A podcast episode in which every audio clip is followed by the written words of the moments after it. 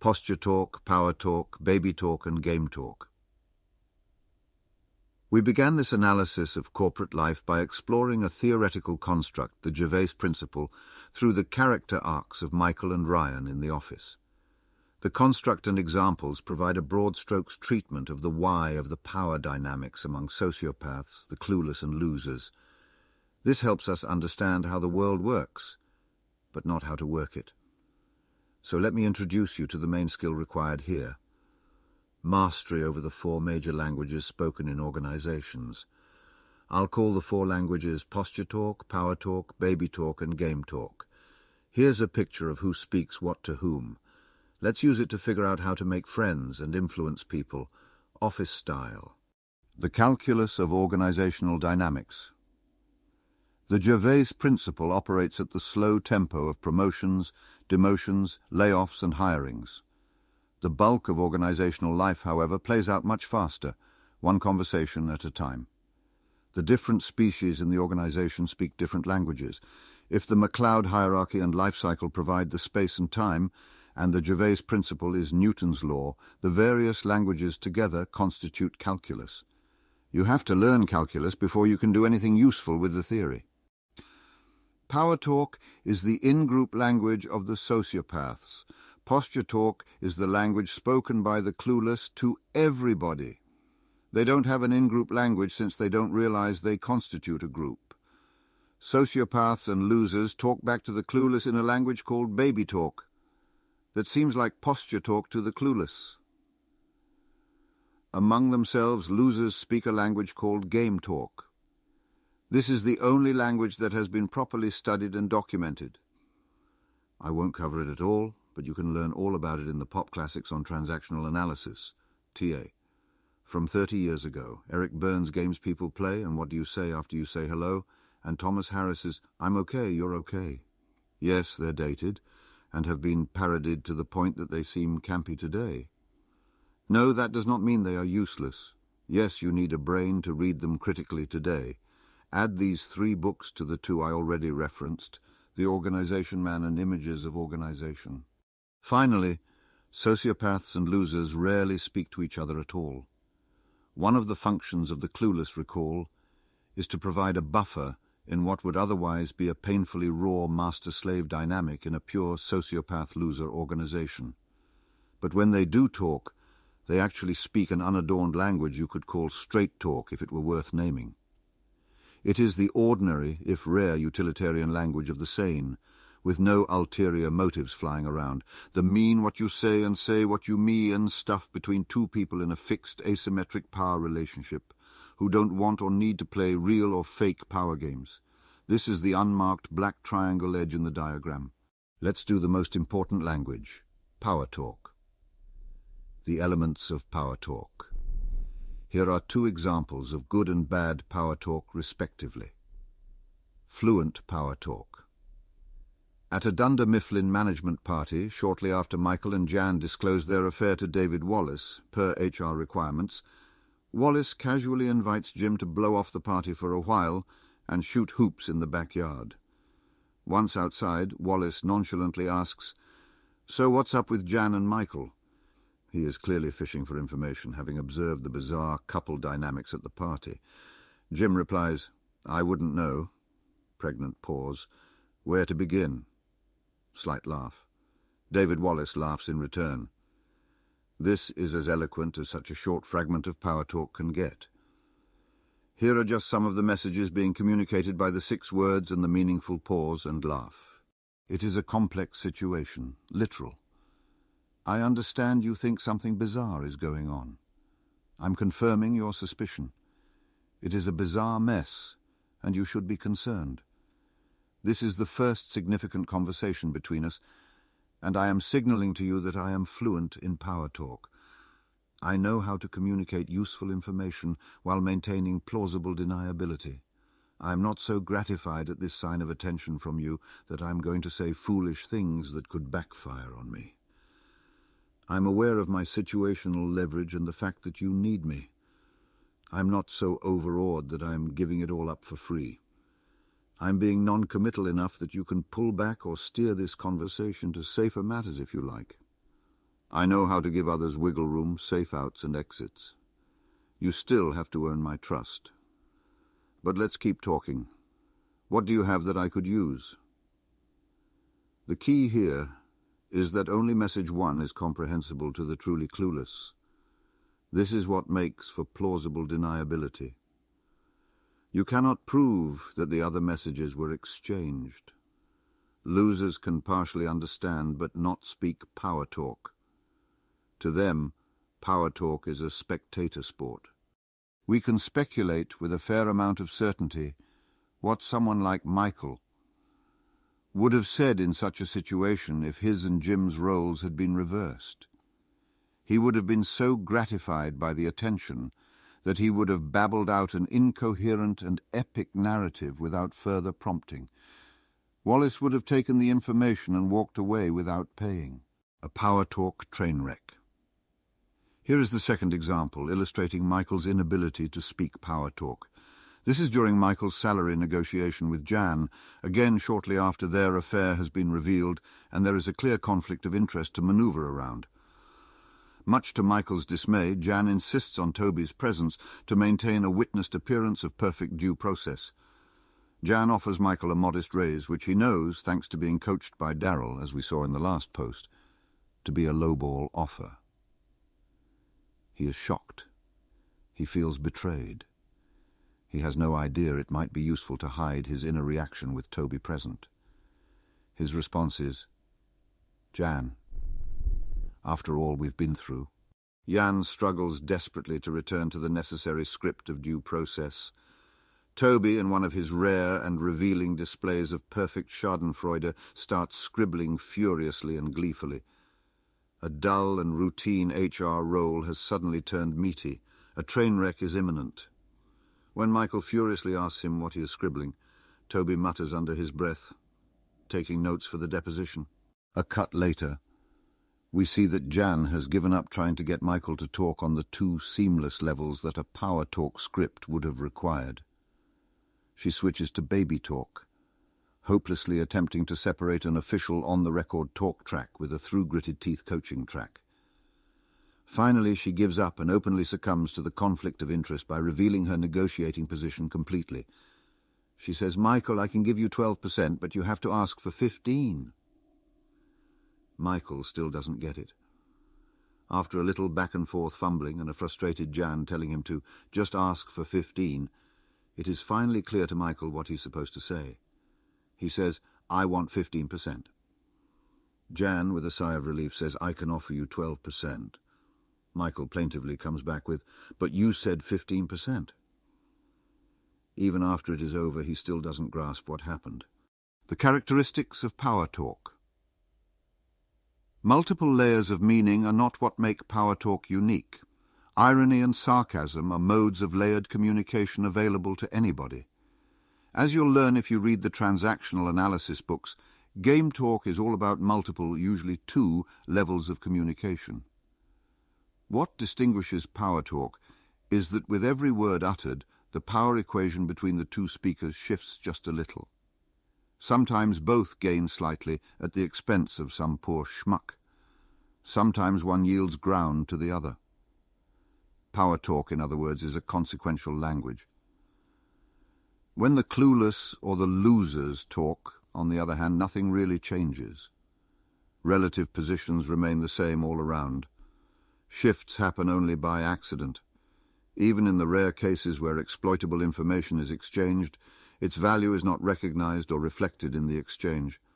Posture talk and baby talk leave things unchanged because they are, to quote Shakespeare, full of sound and fury signifying nothing. Game talk leaves power relations unchanged because its entire purpose is to help losers put themselves and each other into safe pigeonholes that validate do-nothing life scripts. Another way to understand the difference between power talk and the other languages is with a card-playing analogy. In Power Talk, you play with valuable currency, usually reality information. In the other languages, you are playing with no stakes.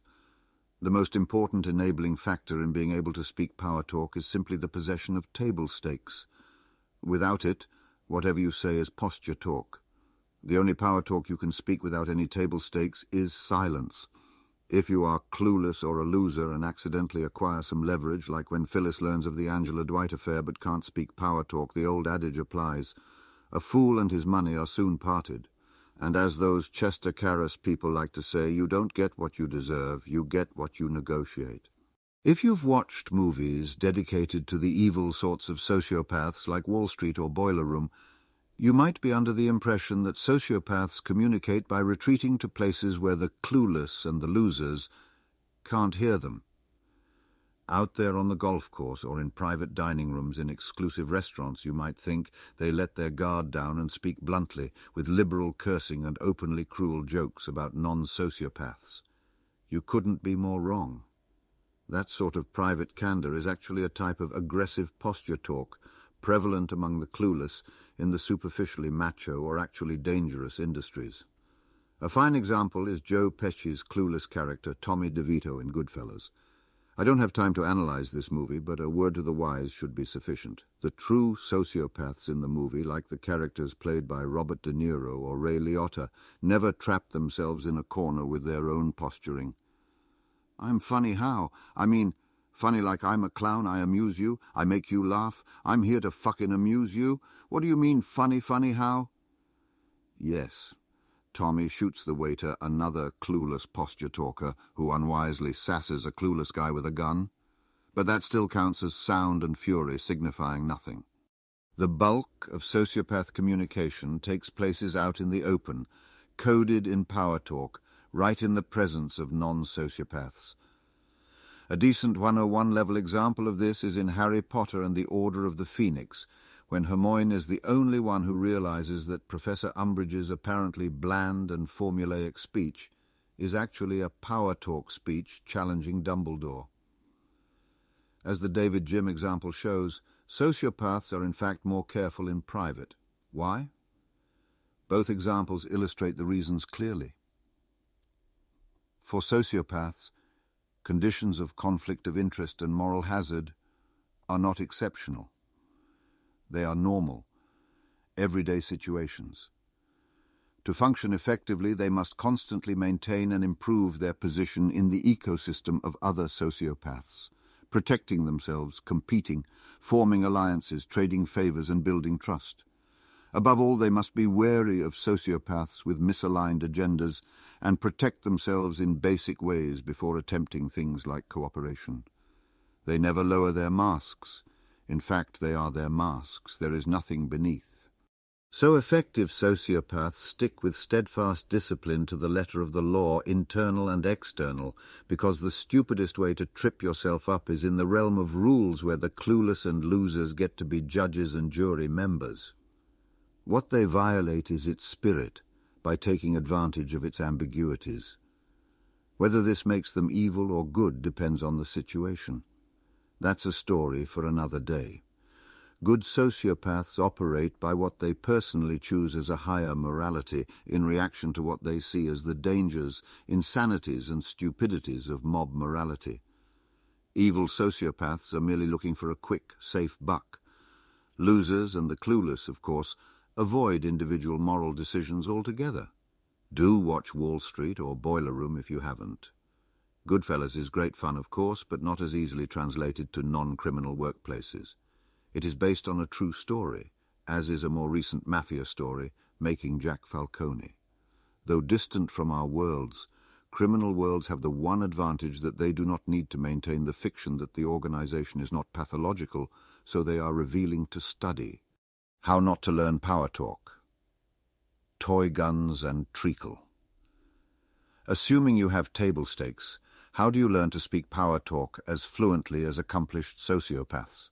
That's hard, and I'll provide a couple of pointers at the end. It is illuminating, though, to look at a couple of examples of how not to acquire the skill. People who try earnestly to learn power talk from recipe books end up merely expanding their posture talk vocabulary. There are two good examples in the office. I'll call these vocabularies toy guns and treacle. These are vocabularies within posture talk that reflect clueless attempts to mimic power talk, so this is actually a bit of a preview of posture talk. Toy guns. Toy guns is the vocabulary of empty machismo. The example is again from the Michael Darryl salary negotiation. Michael prints off negotiation guidelines from Wikipedia and attempts to use a series of recommended formulaic tactics. First, he tries switching chairs and rooms to disorient Darryl. He merely disorients himself. Next, he tries to follow a rule to not be the first to speak. Sadly, he can't stand the tension and, oblivious to the irony, breaks the silence with, I will not be the first to speak. At which point Darryl calmly comes back with, All right, I can start. Finally, the abject performance reaches its nadir when Michael forces Darryl to adhere to the ritual of writing down his opening offer and sliding it, folded across the table. When Darryl attempts to just hand it to him, Michael insists on the sliding. Darryl humours him. Treacle. Treacle is a vocabulary drawn from apparently win-win play nice frameworks, but deployed with adversarial intent. The example is from a sociopathy sideshow, Angela's Fiefdom, the Party Planning Committee. In the episode in question, Phyllis attempts to use textbook nice manipulation methods such as active listening and effective feedback, which she learns from some unidentified training material. When Phyllis repeatedly screws up, getting a sign printed wrong and then failing to get forks and knives, Angela blows up. Phyllis tries to manipulate Angela into effective feedback mode by asking the formulaic question, How does that make you feel? Angela, with icy sarcasm, explains that she is feeling angry because Phyllis is stupid. She then proceeds to explain, icy sarcasm continuing, what forks and knives are. For those of you unfamiliar with this stuff, the way effective feedback is supposed to work is that the criticizer points out the specific behavior in question without judgment, and then explains how the behavior made him her feel, preferably when the incident is immediate and fresh. It is supposed to lead away from the toxic business of labeling others and evoking defenses. Great in theory for people whose interests are aligned, but when a bad faith incompetent like Phyllis attempts to use the technique to deflect a tirade from an angry sociopath with no reason to be nice, initiating the effective feedback psychology parlor game is about the same as putting on a sign labeled Kick Me. Predictably, Phyllis got kicked. Why the textbook material fails. So what is going wrong here? Why can't you learn sociopath tactics from a book or Wikipedia? It is not that the tactics themselves are misguided, but that their application by non-sociopaths is usually useless for three reasons. The first is that you have to decide what tactics to use and when, based on a real sense of the relative power and alignment of interests with the other party, which the losers and clueless typically lack. This real-world information is what makes for tactical surprise. Otherwise, your application of even the most subtle textbook tactics can be predicted and easily countered by any sociopath who has also read the same book. Null information advantage. The second reason is that tactics make sense only in the context of an entire narrative, including mutual assessments of personality strengths, weaknesses, and history of a given interpersonal relationship. The clueless have no sense of narrative rationality, and the losers are too trapped in their own stories to play to other scripts.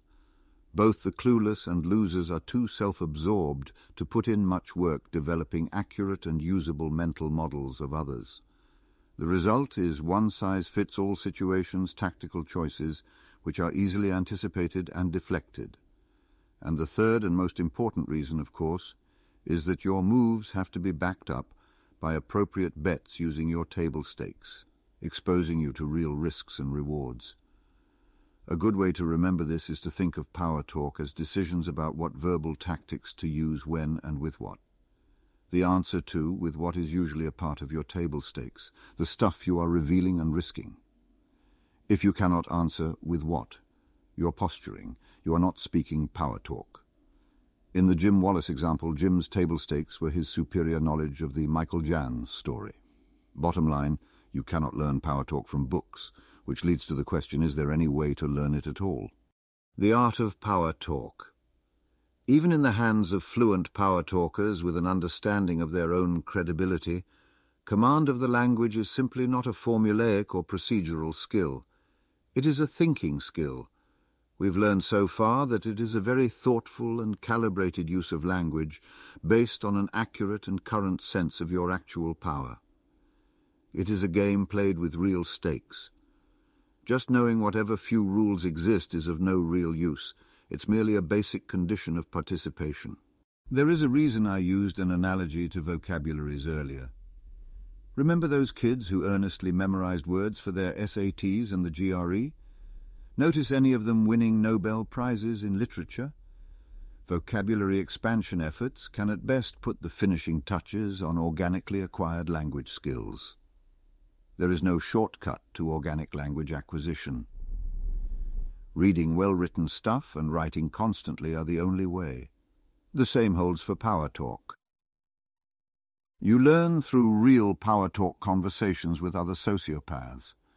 Betting real stakes, like information, credibility, labor, and literal dollars.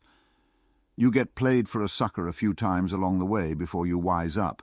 Even if you are a kind sociopath, you learn to swallow your distaste and occasionally play hardball when you have to. But if you do have the table stakes to join important conversations, and the mental toughness to play risk and reward games with every conversational move, there are a couple of skills worth practicing. One skill is storytelling, which I cover more on Ribbon Farm. With a lot of practice, this gives you big picture control over conversations. The second skill is low-level utterance by utterance control, which is much harder. You cannot consciously engineer seven to eight meanings and calibrated amounts of power and leverage into every line you utter through careful word choice. You don't have the luxury of minutes or hours between responses, though you can do that over email. In most conversations you have tenths of a second per response. In that time you must steer the tempo of the conversation, its rhythms, emotional subtext and energy level rounds to affect power equations the way you want. Chapter 3 of my book, Tempo, covers these things briefly.